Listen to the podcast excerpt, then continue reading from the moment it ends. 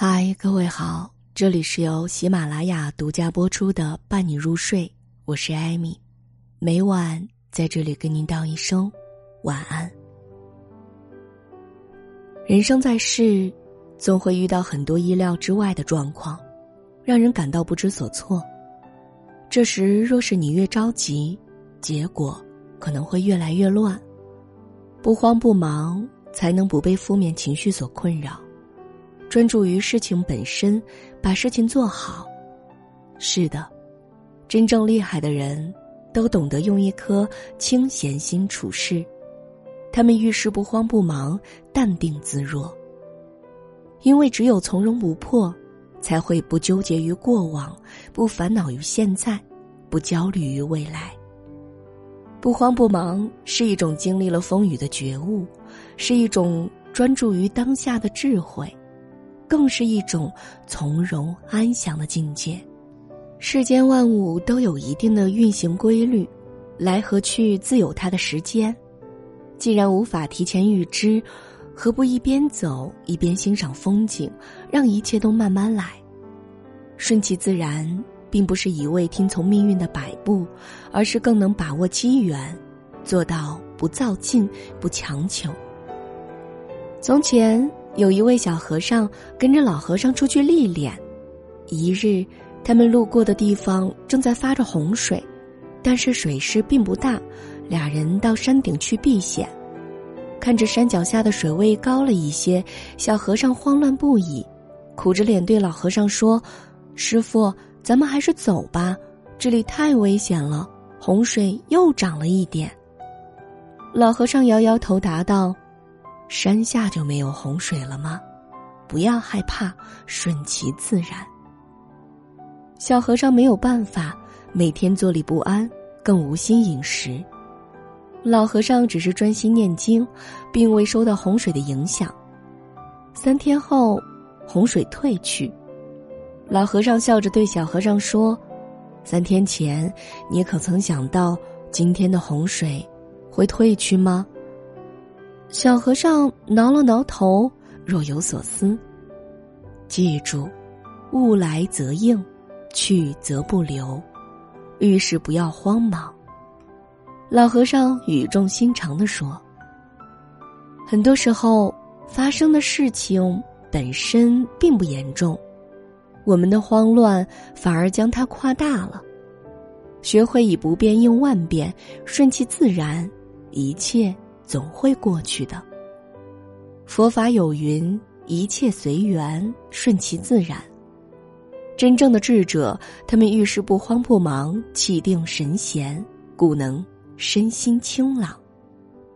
一生很长，我们不妨顺其自然，如此才能走出生活的泥沼，感知周围世界的真实和美好。人生在世，不可能事事尽如人意。一遇到困难和烦心事儿就急躁不安，只会自乱阵脚，办坏事儿。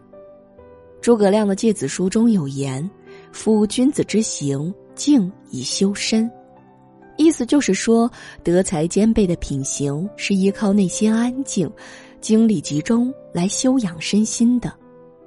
由此可见，我们做事不宜过于浮躁，心躁往往更容易出错。加拿大游客尼克，被一家酒店拉进黑名单长达十七年之久。然而起因只是一件小事儿。一次出差，尼克入住了酒店，他在窗边晾好了辣香肠之后，就出门跑步了。因为酒店靠近海港，美味的香肠吸引了许多海鸥前来，房间被弄得十分的脏乱。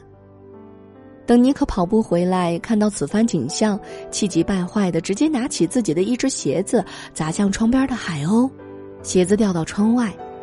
当天酒店外面刚好在举办下午茶，尼克又只得在大庭广众之下灰头土脸的把鞋子捡了回去，结果浪费了他许多时间。再过几分钟就要赴一场约会，他匆匆忙忙的跑回房间，把鞋子洗干净，接着。用吹风机烘干。此时刚好电话响起，手忙脚乱的尼克竟然直接将吹风机塞进鞋子里，就跑去接电话了。谁料吹风机从鞋子里滑了出来，掉进了洗手池，电路产生了短路，给酒店造成了大面积的停电。曾国藩也曾说过：“凡遇事须安详和缓以处之，若一慌忙，便恐有错。改天下何事不从忙中错了？”遇事就慌里慌张的人难成大事儿，只有静下心来，不慌不忙，才能不被境遇随意左右。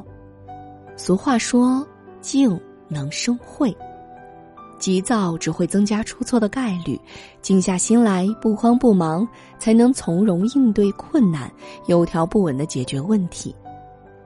卡夫卡在《城堡》中写道：“努力想得到什么东西，其实只要沉着镇静。”实事求是，就可以轻易的、神不知鬼不觉的达到目的。一个人沉得住气，才能激发出内在的力量；不慌不忙，事情才能往好的方向发展；不急功近利，懂得厚积薄发，顺势而为，做事自然就能开出结果了。东晋诗人王羲之在书法上面虽然有天分，但年轻的时候因为急于求成。很是难更上一层楼。有一次，他看见了东汉书法家张芝写的字，十分的欣赏，自愧不如。除了张芝的字，更让他钦佩的是张芝常年累月练字的那份从容淡定。王羲之领悟到，如果我也能拥有这份不慌不忙，未必会赶不上张芝吧。此后二十年的时间里，王羲之戒掉急躁。每天静心的练习书法，每次洗完后就到家门口的水池去洗毛笔，久而久之，池水都洗成了黑色。正是因为这份岁月中的从容不迫，王羲之最终得以成为一代书法大家，更被历代书法家推崇为书圣。正所谓欲速则不达，路要一步一步的走，字要一笔一画的写。不慌不忙，不必着急，找准自己的目标，一步一个脚印儿。没有谁的成功是一蹴而就的，所有成功的背后都需要日积月累、慢慢沉淀的。真正的赢家都是从容的人，他们走一步是一步，从不瞻前顾后，稳中求进，水到渠成。很喜欢一句话：“宠辱不惊。”看庭前花开花落。为人做事能够视宠辱如花开花落般平常，才能不惊。人生需要不慌不忙，慢下脚步，才能更好的欣赏沿途的风景。诗人泰戈尔说过一句话：“不要着急，最好的，总会在最不经意的时候出现。纵使伤心，也不要愁眉不展。”因为你不知道谁会爱上你的笑容。余生还长，不要慌张，长长的路，慢慢的走。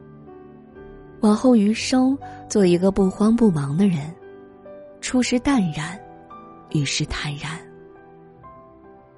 这里是由喜马拉雅独家播出的《伴你入睡》，我是艾米，每晚在这里，给您道一声晚安。